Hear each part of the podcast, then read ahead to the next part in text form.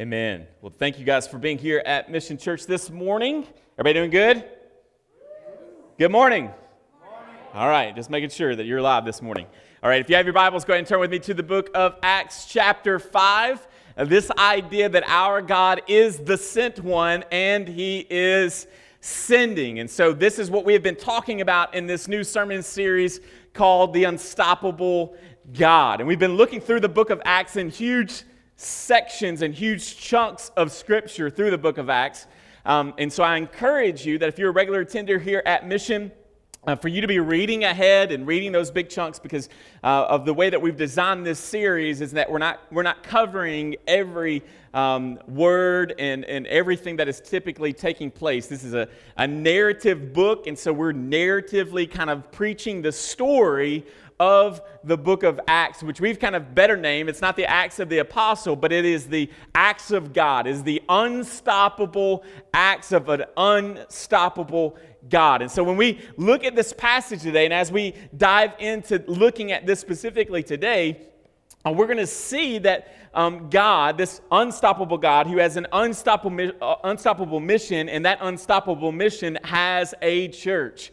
And we're lucky enough to be a, a part of that church, that congregation, that global body of believers.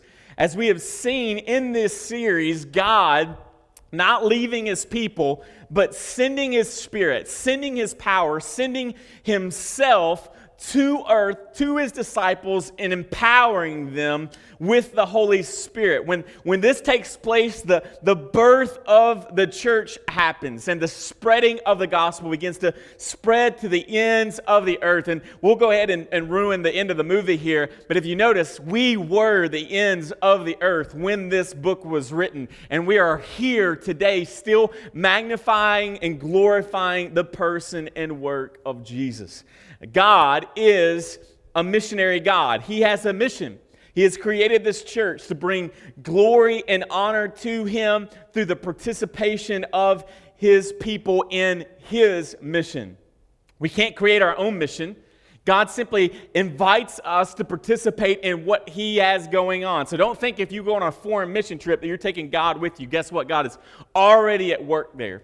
He is simply going to use you, use me in our workplaces, um, wherever we are, in our neighborhoods, to bring forth that mission, to unveil Himself. And so we see in the book of Acts quickly that once the Spirit comes, that the, the fruit of this baptism of the Holy Spirit is the proclamation of the gospel from the lips of the disciples. A mark, write it down, of a true believer is a person that verbally proclaims the gospel of Jesus Christ. Let us not forget that. We like to make it about a lot of other things, but Jesus' mission, God's mission, is that you and I would be proclaimers, not just in foreign lands, but on Ivy Farm Street. Wherever you live, wherever you dwell, wherever you work, that is your mission field. And I encourage you, if you weren't here last week, to listen to last week's sermon because there's a lot of confusion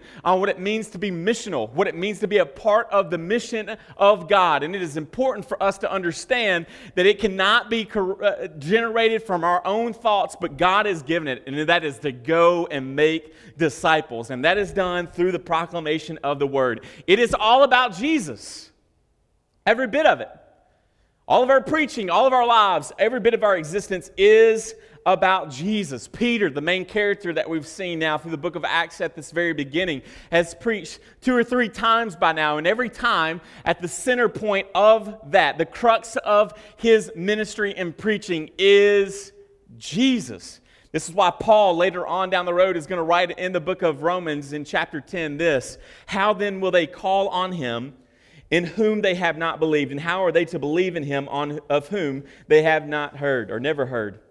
And how are they to hear without someone preaching? And how are they to preach unless they are sent? As it is written, how beautiful are the feet of those who preach the good news. Ladies and gentlemen, brothers and sisters, um, Mission Church, let us not be confused. God has a mission, and his mission has a church. A lot of times we like to confuse those things. We like to swap those that God has a God has a, a, mission and the church he creates that and then the church comes up with its own mission. That is not the Bible.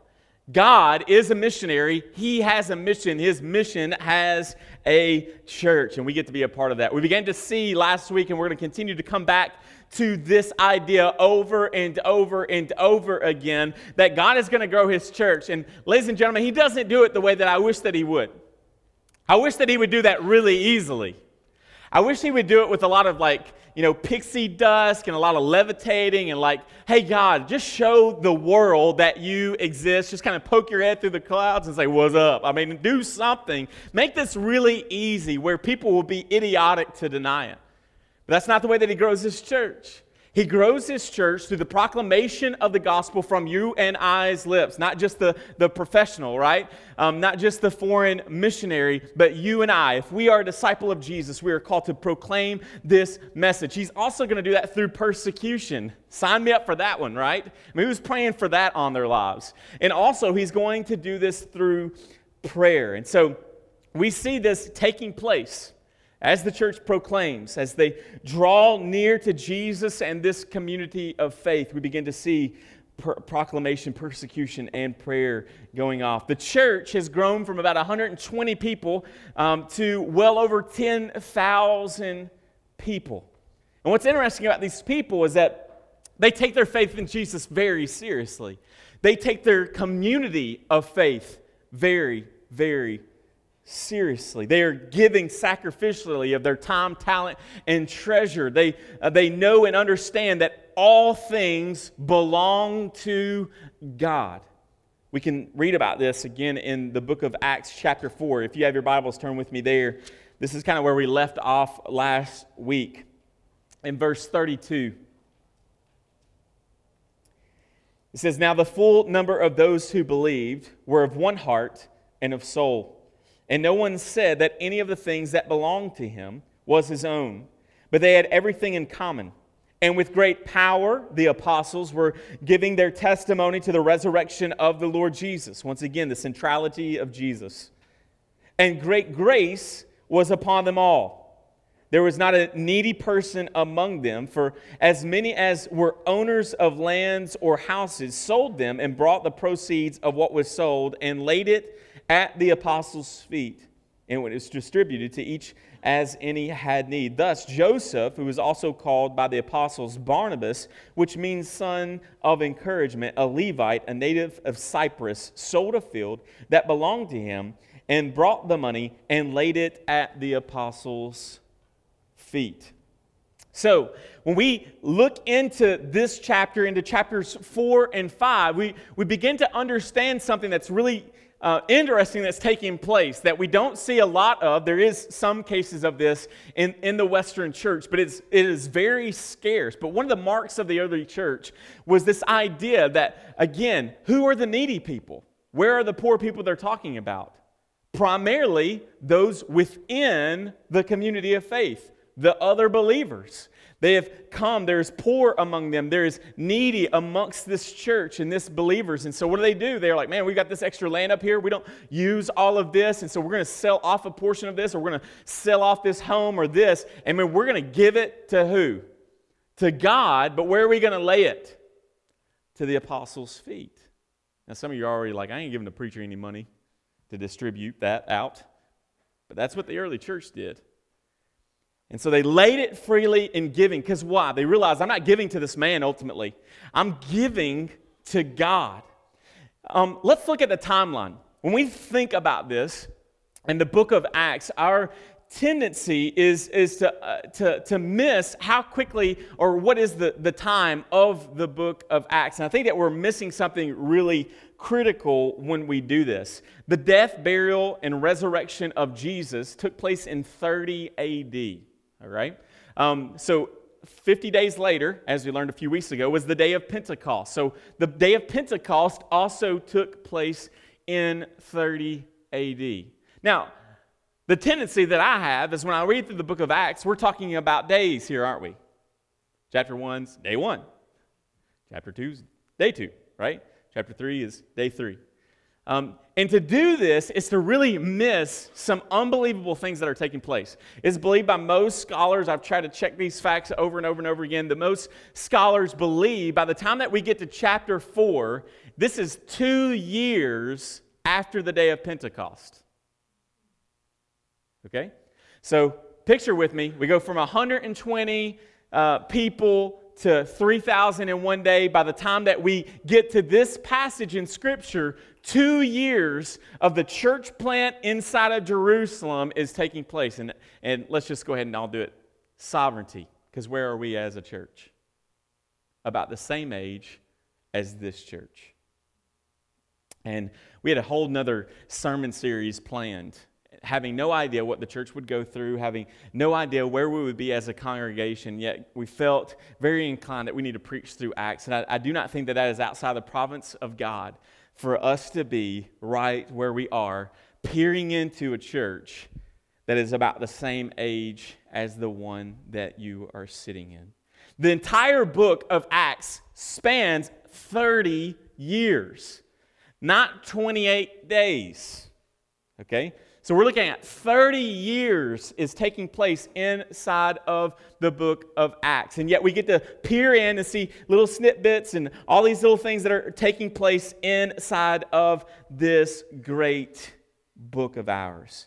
So when we see this idea on the day of Pentecost, Peter preachers, gives birth to the church, plants this church in Jerusalem. What are the people? Man, they are excited. They're so excited that the other people are saying, man, these people are drunk. I mean, these people love Jesus and they love their church. They were engaged in mission. They were spreading the gospel. They were doing life together, taking care of each other. And day by day, our unstoppable God is fulfilling his unstoppable mission, even though there has been a little bit of persecution, which we're going to get into a lot in the next few weeks. We've seen a little bit if you remember last week, a little bit of persecution from the Jews trying to hinder the proclamation of the gospel. But all in all, in these two years, besides those little hints there, things have been going really, really, really well within this church. They're excited, just like anything new, right? Um, people are united, they're living as missionaries. Um, this week, my wife manipulated me into buying another dog for my daughter. And uh, you'll often hear that in the Bible tells us that the scripture says that man is the head of his wife. But fellas, figure this out, Adam York. She's your neck, and the neck turns the head wherever it wants to go. All right? Just ask the Llewellyns. They've been married a few years and they can testify to this, all right? So we, we see this picture and, and man, it's exciting right now. We're snapping pictures. Ava hasn't put the dog down. I mean, the dog is going to go lifeless with shrink because it's never walked. It's only been packed wherever it's going. But as, as soon as this dog, the newness wears off, I'm going to find my wife using it as a scouring pad to clean up a mess or something in the house. Or, or Ava's going to be going, This dog is driving me nuts, right? The newness begins to wear off and, and things begin to happen. But when we peer into it at this point, up until this point, man, the church in, let's just call it Mission Church of Jerusalem is awesome, is amazing. Let's read chapter 5, verse 1. But a man named Ananias with his wife Sapphira is the real term. All right? Sapphira is the way that you pronounce it here. It means sapphire. The word Ananias actually means like the one who is blessed by God or prospered by God. So we have like this beautiful couple, is probably what we're seeing here Ananias and Sapphira. Sold a piece of property, and with his wife's knowledge, of course, he kept back for himself some of the proceeds and brought only a part of it back and laid it at the apostles' feet. But Peter said, Ananias, why has Satan filled your heart to lie to the Holy Spirit and to keep back for yourself part of the proceeds of the land? While it remained unsold, did it not remain your own? And after it was sold, was it not at your disposal? Why is it that you have contrived this deed in your heart? You have not lied to man, but to God. When Ananias heard these words, he fell down and breathed his last and great fear came upon all those who heard of it. The young men rose and wrapped him up and carried him out and buried him. After an interval of about three hours, his wife came in, not knowing what had happened. And Peter said to her, Tell me whether uh, you sold the land for so much. And Peter said, and she said, Yes, and for so much. But Peter said to her, How is it that you have agreed together to test the Spirit of the Lord? Behold, the feet of those who have buried your husband are at the door, and they will carry you out. Immediately, she fell down at his feet and breathed her last. When the young men came in, they found her dead, and they carried her out and buried her beside her husband. And great fear came upon the whole church and upon all who heard of these things. What? Welcome to church. I mean, reading this section in the book of, of Acts up until this point is like reading the, the book of Genesis. God creates these things. He says, Let us, it's the first view of the Trinity that we have there, let us create them in our image. And he keeps creating this giraffe, rhinoceros, woman, man. And he keeps saying, What? Man, it's good. This is good. This is good. This is good. This is good. This is good. Then we get to chapter three death. Death. Very similar here in the early church. At the beginning of chapter 5, we meet this couple, Ananias and Sapphira. They, they're believers. By all intents purposes, it, is believed that these men, this man and this woman were a valuable part of the church. They were involved in church. They followed Jesus and they had a desire to be generous toward the mission of the church. And so they decided they probably were there the day Barnabas walked in and laid his offering at the feet of the apostles. And they, they see that and, and they decide, man, we're going to we're going to sell our property. Let's be clear. Okay, God is not a communist. And God is not declaring that all of his people, though I believe that he will call some, I don't believe that God is calling everyone who follows Jesus to sell every possession that they have. But I do want you to understand this. These people were so compelled by the gospel that they were willing to lay down everything for the sake of the glory of God, for his mission, and for the people they were in covenant with. They were willing to say, okay, when I look at materialism, let's all face it, we like stuff. I mean, I want a watch right now that costs a fortune that is everything right there. It's like I can control the weather from my new iPhone. I don't have it, okay? This is not that. But man, I want that thing. And, and Matt keeps telling me I want that. The watch has arrived. You've seen the commercials. I mean, we keep looking at these things, we look at bigger homes, and the older we get, it's like we got to keep getting bigger and bigger and bigger and bigger and bigger, and then we retire and leave that mess to our kids. I mean, that's the circle of life here. And yet, to these people, when they compared the grace of God to money, materialism, wanting stuff, needing to buy, um, you know, expensive this and expensive that and expensive this and expensive that. They were willing to deny themselves of certain things and even a lot of things and even to sell off land, extra property, all these sorts of things so that the mission of God, compared to the grace and the mercy that they have been shown through the person and work of Jesus Christ, all these things, as Paul would say, are rubbish. Paul says in that language, the term rubbish is, is actually excrement. He says, grace of God compared to materialism is, is excrement. It is nothing.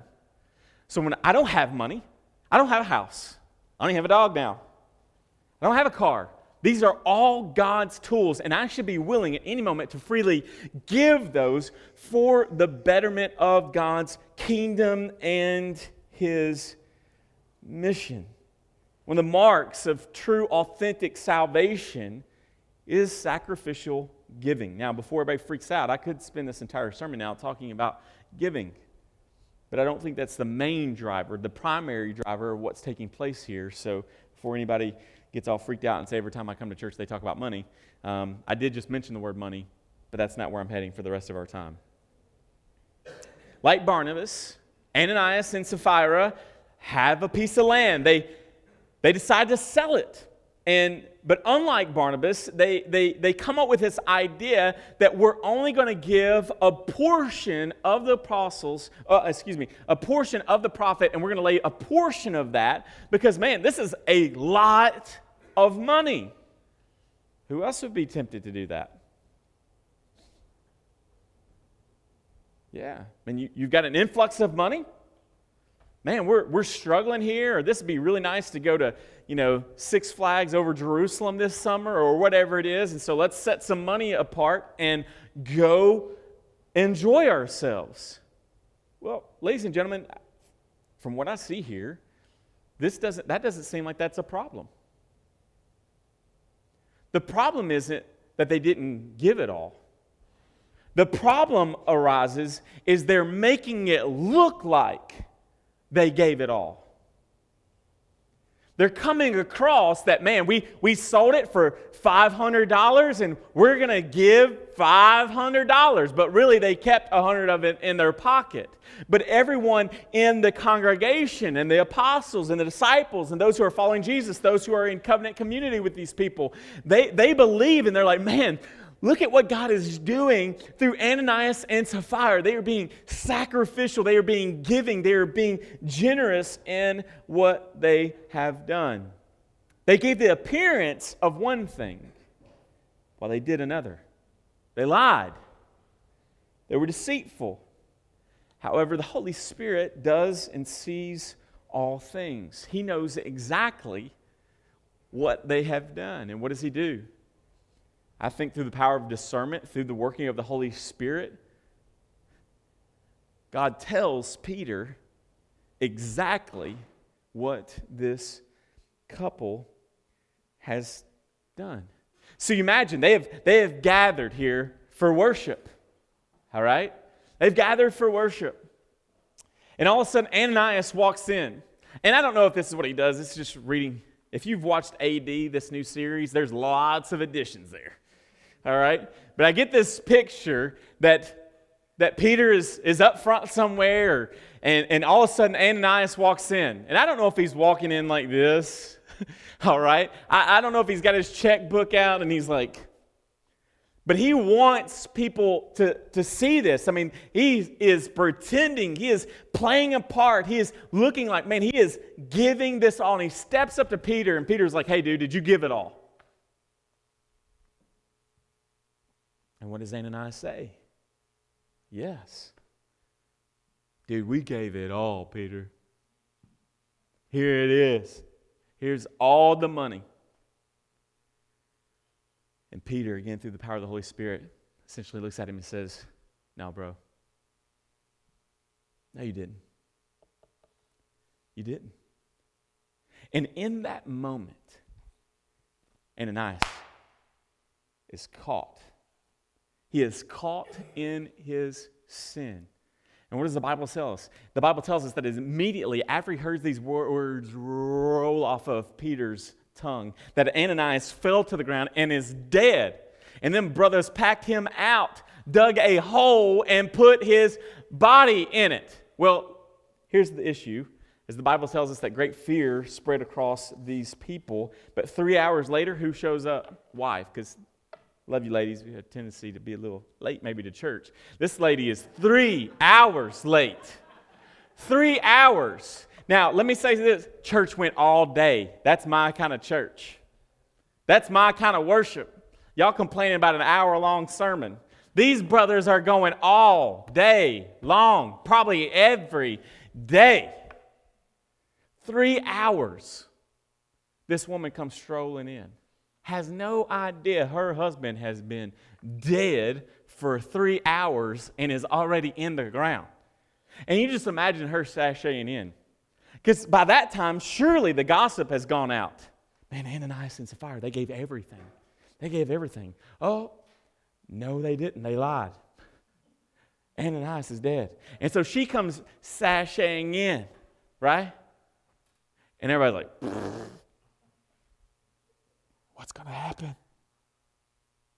Look at her. So she steps up to Peter.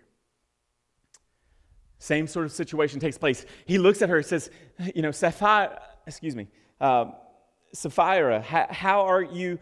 Uh, did you do this? Did you work? Did you know about this? Did you, did you give all of the money or, or did you pocket some of the money? And what does she do? She lies. She's deceptive. And again, through the power of the Holy Spirit, Sapphira hears these words from the Lord through the person of Peter. And the Bible tells us what? Man, before your body hits the ground or, or turn around, look at the back door. There are the young men, their, their feet are probably still dirty from burying your husband. And as soon as she hears these words, she dies. She dies. Verse 11. This is one of my favorite passages in all of Scripture. Verse 11, chapter 5. And great fear came upon the whole church and upon all who heard these things. You think? You think about the fear that's taking place. I mean, this, this church is two years plus in, and all of a sudden, on, on, on that gathering, imagine being here on this day, and, and we're worshiping here, and, and all of a sudden, God judges one of our members and strikes them dead. Throw church marketing out the window. Like, what do you put on the, the doorknob hangers if that's your church? Hey, come to Mission Church. Last week, a brother and sister lied and God killed them right there. Open to everyone, right? Welcome. Come on in. Come to Mission Church. Come to the church of Jerusalem. Or, or you're talking to a buddy at coffee. Hey, man. Hey, man, how was church yesterday? Man, it was, it was pretty interesting. And nice, you know him. Sapphira, you know, she's really pretty. He's not so much. But they, they lied to our church yesterday and God struck them dead. You want to come? Right? I mean, this is the conversation. If you're trying to grow a church, you, you don't tell people this, right? You know, one of the things that's interesting about the Bible is that it, it, it doesn't leave out our issues and it doesn't leave out the hiccups it doesn't leave out uh, the problems, it doesn't leave out the conflicts. It's there. It should make it even more trustworthy, as we've talked about before. Man, if you want to prove the resurrection of Jesus during, the Jew, during this time period, you don't send women to be the first witnesses. But what do they do? What does God do? He sends women. And if you're wanting your church to grow, you don't do that by proclaiming and writing in its historical writings. Man, these people lied and God killed them. He judged them in that moment. And yet, this is what's taking place. What is, what is going on here? Why, why did God do this? Why did God take their lives? Is, is what they did, this little white lie, is it really that big of offense? It wasn't like they you know, put poison in a potluck or killed somebody or, you know, embezzled a bunch of money or any of those sorts of things. They, I think if they would have said, no, man, this isn't everything, we, we kept some of it, I don't think that there would have been judgment. But because they lied, God judged them to the point of death. Now, quickly, what can we get from this? Well, I, I, I get three things. I'm going to go real Baptist today. I'm going to give you three points. All right? For me, what I can see from this, or one of the many aspects I think that we can pull from this passage of Scripture for what it means for us as Mission Church, are these three things one, fear, two, encouragement, and three, hope. Fear. Fear. What do we see here? That we, we see a great importance here in fearing God. We are called as followers of Jesus to fear God. All right?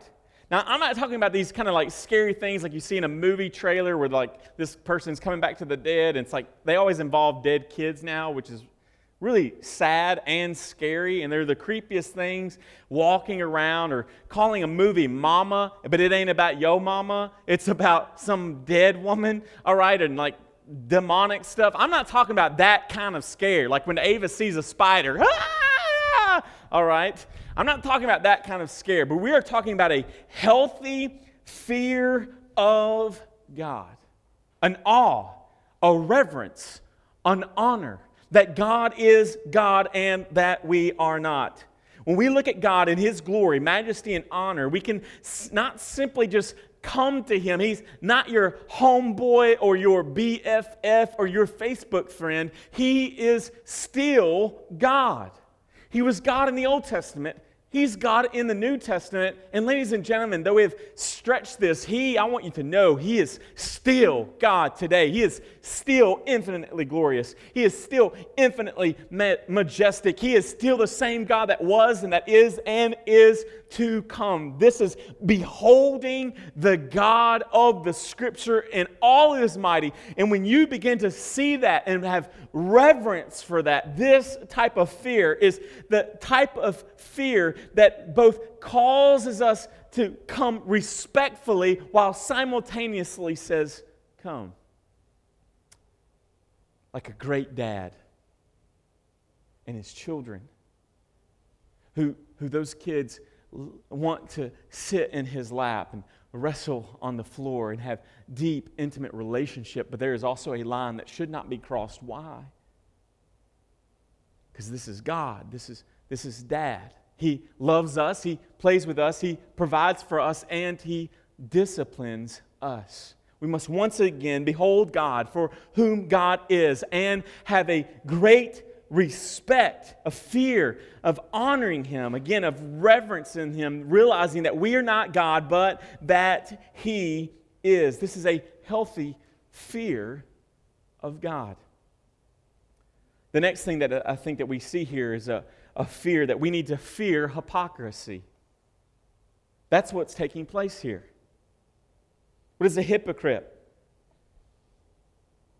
It describes a person who acts as a counterfeit, a man who assumes and speaks and acts under feigned character. A hypocrite is someone who pretends to be something that he or she is not.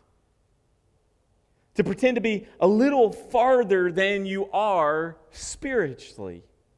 Pretending to be someone that you just aren't. You, you are when you come to church we put on a smile. We, we can quote maybe some passages. Um, we can sing some songs, but that's not who you really are holistically as a person. That is a, a hypocrite. In Greek culture, a hypocrite is actually the term that we get from actor or actress.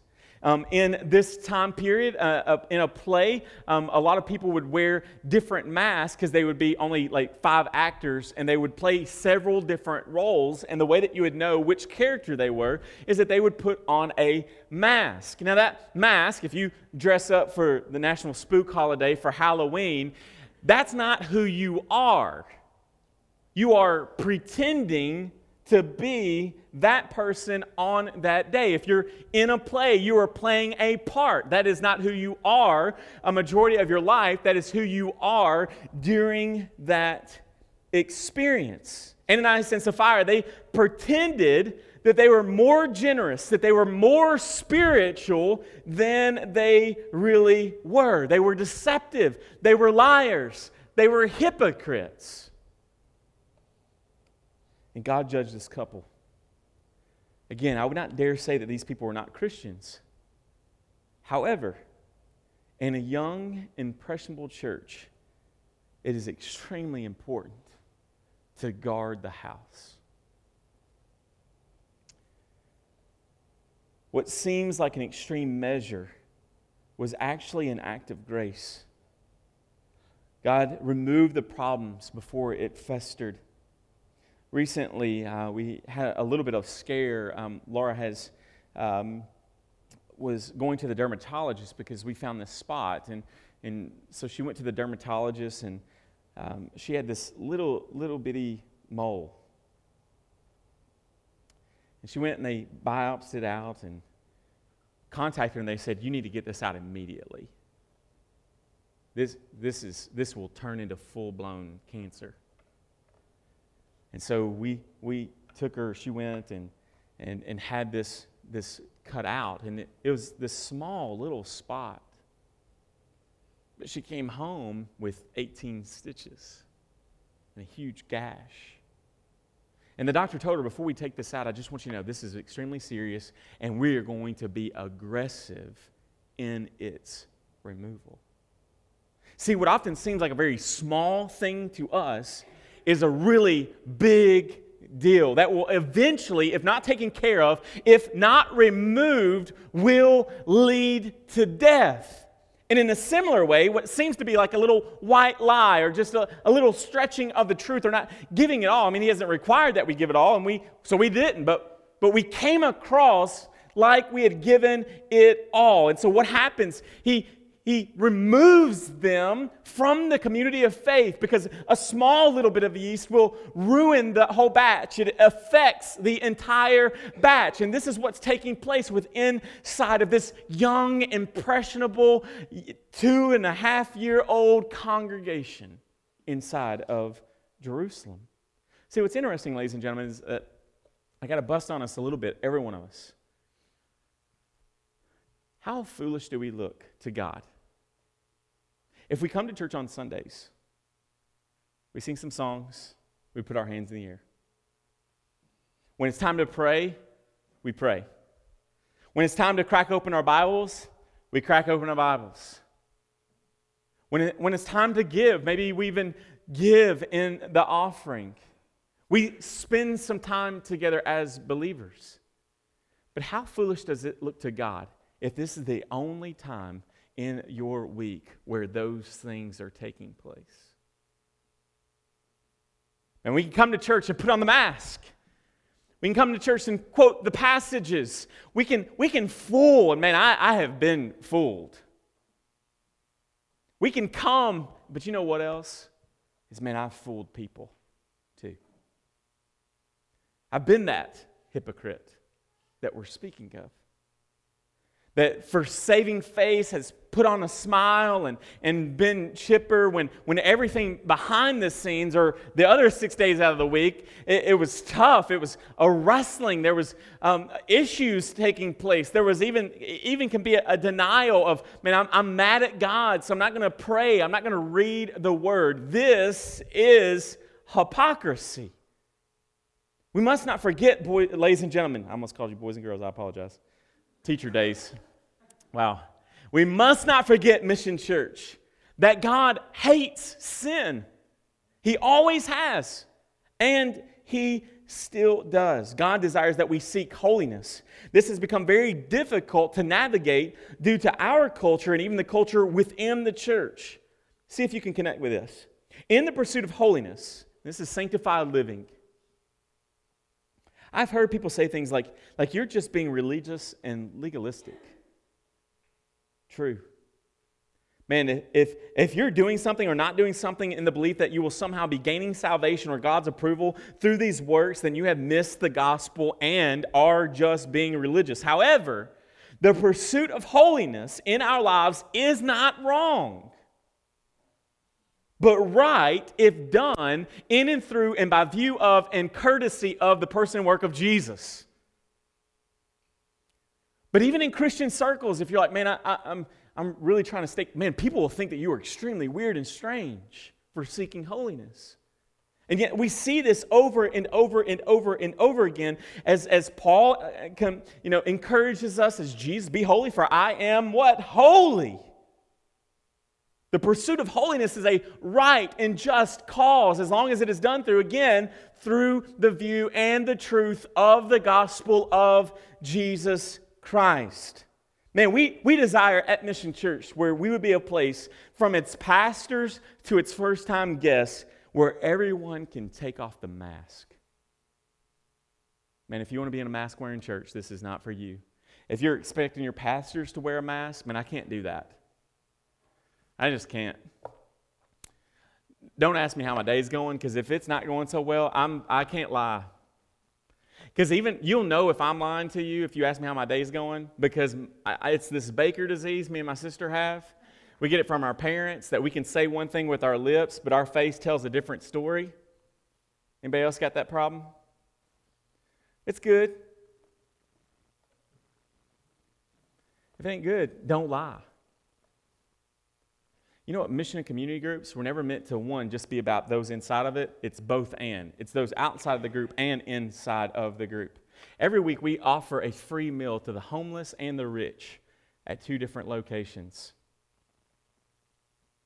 for those who are in and for those who are out. But it was never meant as well to be a place where we come fake it till we make it. Where we put on the righteous and religious. Man, if you're, if you're struggling in your marriage, a missional community group is the place in which you should be, and you should be able to look at those people without being judged into hell to say, We're struggling.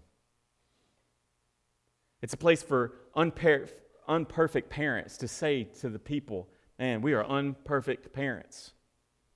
It's a place where, where if you're struggling financially, then you should be able to openly, and as embarrassed as you may be, to openly confess that to the people and to say, man, we're, we're struggling. And you know what we should be doing as a church? We should not just be giving out handouts, but we should be encouraging, equipping, praying for, and if need be, supporting that people financially so they can get back on their feet.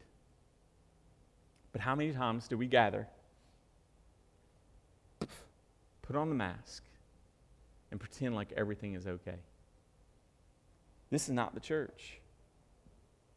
It's not the church that we see here. Because um, Tim Keller says this the church is not a museum for pristine saints, but a hospital ward for broken sinners. The church is not a museum for pristine saints, but a hospital ward for broken sinners. And here's what I know about me and about you is we're broken sinners. So stop pretending, take off the mask, and be real. This is what we know is the second thing is this is encouragement. Encouragement. We should see encouragement. What do you mean, Pastor Eric? Two people just died at church for lying. How should we see encouragement in this? The first thing is this Jesus will build his church. When we read the first four chapters of Acts, we become envious in hearing the testimonies of the church plant and seeing the people united in one accord, engaging in evangelism, making disciples, sharing all their possessions, and growing by the thousands. However, how can we find encouragement by the time we get to chapter 5? As we realize, even within the early church, it was not perfect. And as a pastor and a person who's involved in the congregation, I'm glad this is in there. Because a lot of times we can hear people say, like, man, we need to get back to Acts. We need to get back to Acts. And ladies and gentlemen, I agree with that, but we need to also understand that there are major issues in this early church. There is conflict within this church. We live in a culture where we're all seeking and constantly seeking perfection in some way. Man, you're looking for the perfect spouse, you want perfect kids, you want the perfect house, you want the perfect job, and we want the perfect church. However, the search and expectation for perfection and all these things will leave you broken, wounded, and weary. And will leave your friends, family, and, and church family in the wake of your stress. Charles Haddon Spurgeon was once told, um, and he's one of the major influences in my life, the prince of preachers, had a mega church without a microphone. 10,000 people would gather often on Sunday mornings to hear this man preach. His sermons would be translated and put on the front page of newspapers major depression in this man's life, major sickness to the point where even his, his wife was bedridden and he died at like the age of 57 because of gout. But one time, these people, because, you know, even people who go to church like to be sneaky and mean. And so they came up to Charles Spurgeon. They said, Hey, hey, Charles, guess what, man? People, people are leaving your church. They're leaving your church. They're, they're, they're going to, to find a perfect one. And this was Charles Haddon Spurgeon's response. He said, Man, when you find it, please don't join it because you will ruin it. You're going to ruin it. See, even the early church wasn't perfect. When, when people are part of the church and there is conflict, we, we have a tendency to drift toward isolation, to fall into comparison trap, and to believe that the grass is always greener on the other side, to believe that it is better somewhere else, especially at home on Sunday mornings when we can watch preaching on television and have no accountability and, and don't have to deal with people and their issues. In all honesty, we're going to raise our hand, we're going to go straight charismatic. How many of you have been deeply hurt within the church by people and pastors?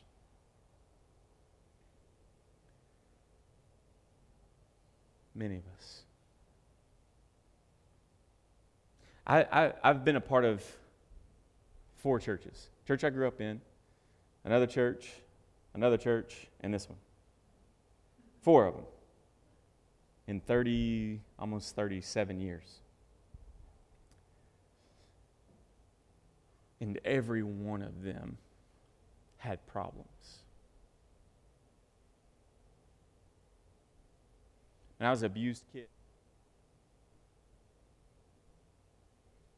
Big church, small church, medium sized church, church plant.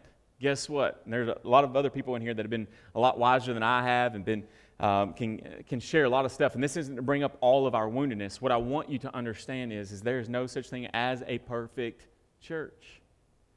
Every one of them, in the church world, we call this the underbelly. That from the outside looking in, things appear to be awesome. But every church has issues. Every church has breakdowns in communications. Every church has issues with its covenant members. Every church has issues with its pastors and its leaders. And so when we experience these things, man, it can be really tough. Man, let's just let's just jump off the ship. Let's let's get over here. But I want you to know if as long as you're if you're truly involved in that relationship with those other believers, you're going to quickly find out that there's issues there too. Okay? It's like people in their marriages, they're like, man, I this marriage is falling apart. I need to go find somebody else. And then you go find somebody else. And you realize, guess what? They got problems. Laura, she'll tell me all the time, she's like, Man, I, I love you. You are my best friend, but you got some stuff that drives me nuts. Back at you, boo. All right? That's called date night. All right? And, and we'll both say, Man, it, again, you're, you're my best friend. I, I love spending time with you. It is hard for me to be apart and away from my wife for like five seconds. She was late coming home last night. I was like, Where are you? All right? It's like, I, I want to know where my girl is at. And as, as tough as marriage can be sometimes, you have to get to that point where you just say, But I'm in this for the long haul. Because Jesus is in this for the long haul. And we're in this for the long haul. I'm committed to you, you're committed to me. When, when Laura and I got together, I had a full head of thick, couldn't comb hair.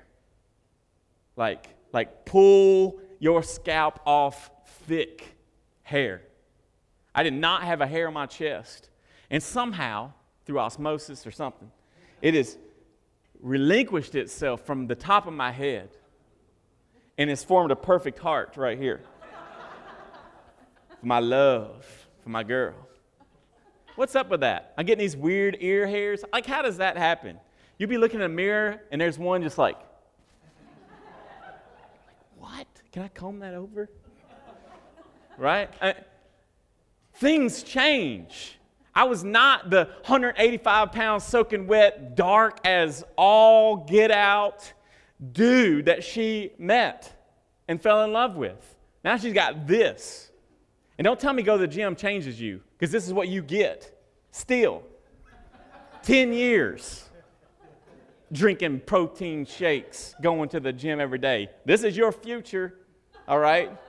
This is you, okay? Things change, things happen.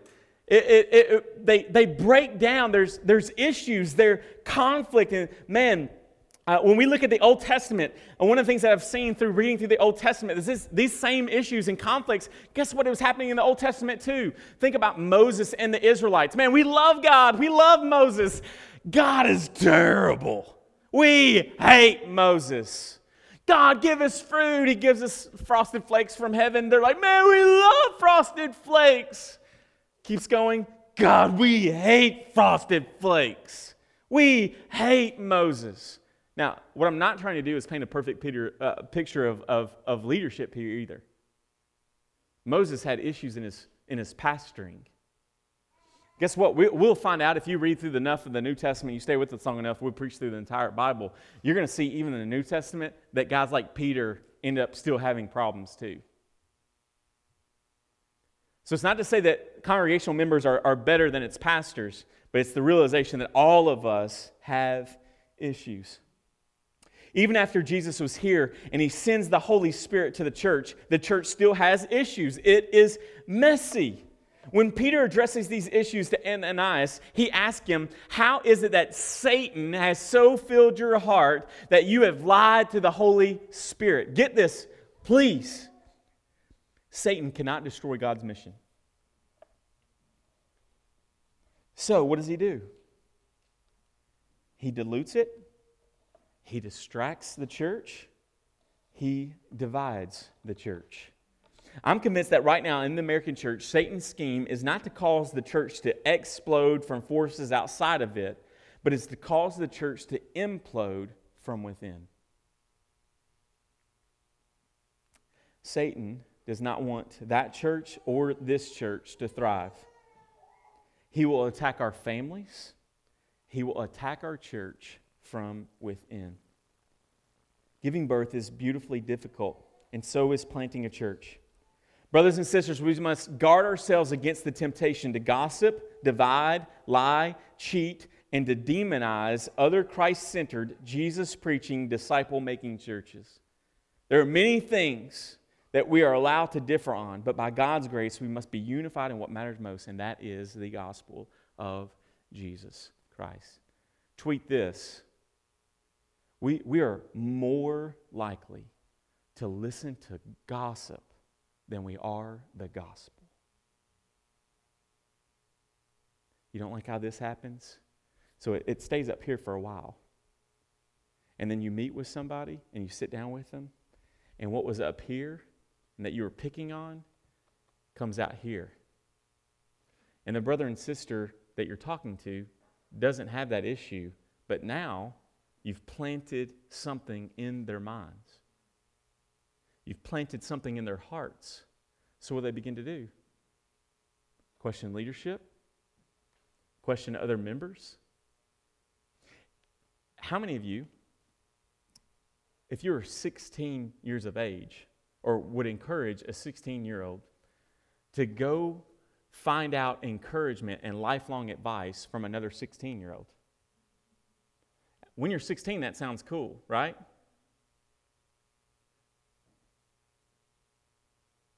But outside looking in, what does that sound like? Foolishness. Peers leading peers is never the way that it was meant to be. And so, what begins to happen within church, you must understand, ladies and gentlemen, these are the schemes of the devil. They're not the gospel, they are gossip.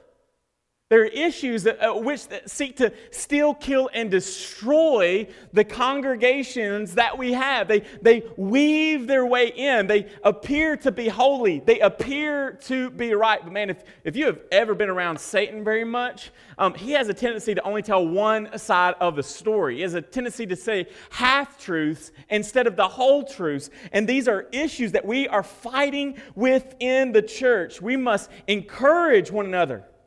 That church, the Bible, the scripture, the mission must not be about our personal preferences, including church. That we must, through the power of the Holy Spirit, engage in war in fighting from this drifting and deception. Do you not know, brothers and sisters, that these are the lies of the devil? It was then, and it still is now. Matt Chandler says this May the myth of a romantic, frolicking community die on the bedrock of the reality that true community will be fought for or it will never happen. Hebrews 3:13 But exhort one another every day as long as it is called today that none of you may be hardened by the deceitfulness of sin. This is the daily war that we are amongst. And, and ladies and gentlemen, I want to encourage you, I implore you, I, I, I just, I, I, beg you, I, I plead with us as, as brothers and sisters in Christ that, that we would begin to recognize and that God would give us the spirit of discernment and, and the right opportunity to grace one another, to grace your pastors, for us to grace you, for us to grace one another, that we can take off these religious masks, that we can be real, that we can share. Why? In view of the gospel. We must war against this deceit. We must war against the, the isolation and the drifting uh, for us to isolate ourselves from the brothers and sisters in Christ. There is nothing more important on this planet, this side of heaven, coming to this place for you to be involved, than for you to be involved in a local community that you are in covenant with, that I am in covenant with. And at the end of the day, just like our marriages should we, we should be able to look at each other and say, no matter what you do. I'm for the gospel, and I'm for you.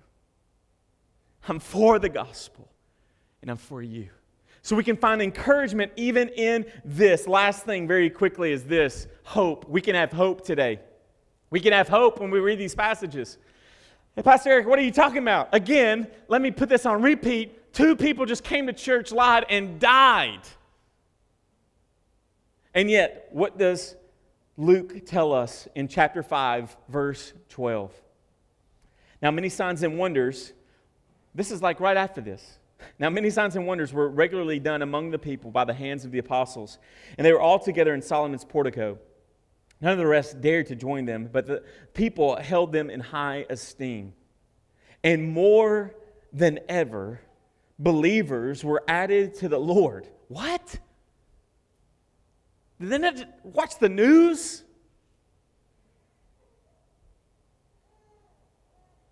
And more than ever, believers were added to the Lord, multitudes of both men and women, so that they even carried out their sick into the streets and laid them at the cots and the mats. That Peter came by, at least his shadow might fall on some of them. The people also gathered from the towns around Jerusalem, bringing the sick and those afflicted with unclean spirits, and they were healed. Man, we have hope. That even with our church conflicts, even, even with our issues, even with our, our, our, our rubs with, with one another, even with our, man, personality differences, even with the fact that, that God, and I believe that He still does this, removes people from congregations. Man, I know this pastor, he went to a dead church, and when he got there, there was this deacon that pretty much ran everything. He was an older gentleman, and he believed that he was God. And I, I remember this young pastor telling me, he said, Man, I went there, and he's like, I'm not praying for this guy to die, but I knew that our church would never go beyond this man because I believe that he was put there to hinder us. You know what happened? That man eventually died and that church exploded. Coincidence? I don't know. And maybe God has removed me from some places because I was that guy. I don't know. But our hope is this is in spite of these things, in spite of these things, what happens? God builds his church and upon it the gates of hell cannot prevail against it. Why? Because it is God. He's unstoppable God. He has an unstoppable mission, and because of that, his unstoppable mission has an unstoppable church, and he will build it. He will make disciples through the proclamation from our lips into the lives of other people. So when you get weary, when you want to quit following Jesus or quit church or, or quit this because it gets messy, know that as both Satan and God is going to use those schemes to sanctify and to better your lives for his glory and our good. May we today find in this scripture a biblical fear of God again, a biblical fear of sin, that we should hate it. May we be encouraged that when we have conflict at Mission Church, that this is not something new. We aren't the first church to go through things, but every church does, even the ones in the New Testament. And lastly, don't lose hope. Don't lose hope. Because typically, through that conflict, as iron sharpens iron, that causes friction, things are sharpened and made better. Let's pray. Lord Jesus, we thank you, God, for this time together. We thank you for your grace and mercy in our lives, Lord. We thank you for the gospel of Jesus Christ. And as we come now to partake on this day, communion, Lord, may we remember and may we look forward to your good and perfect will in our lives, Jesus. May it be sweet upon our lips. May we find great encouragement, hope, and a biblical fear in you today. In Christ's name, amen. Pastor Justin.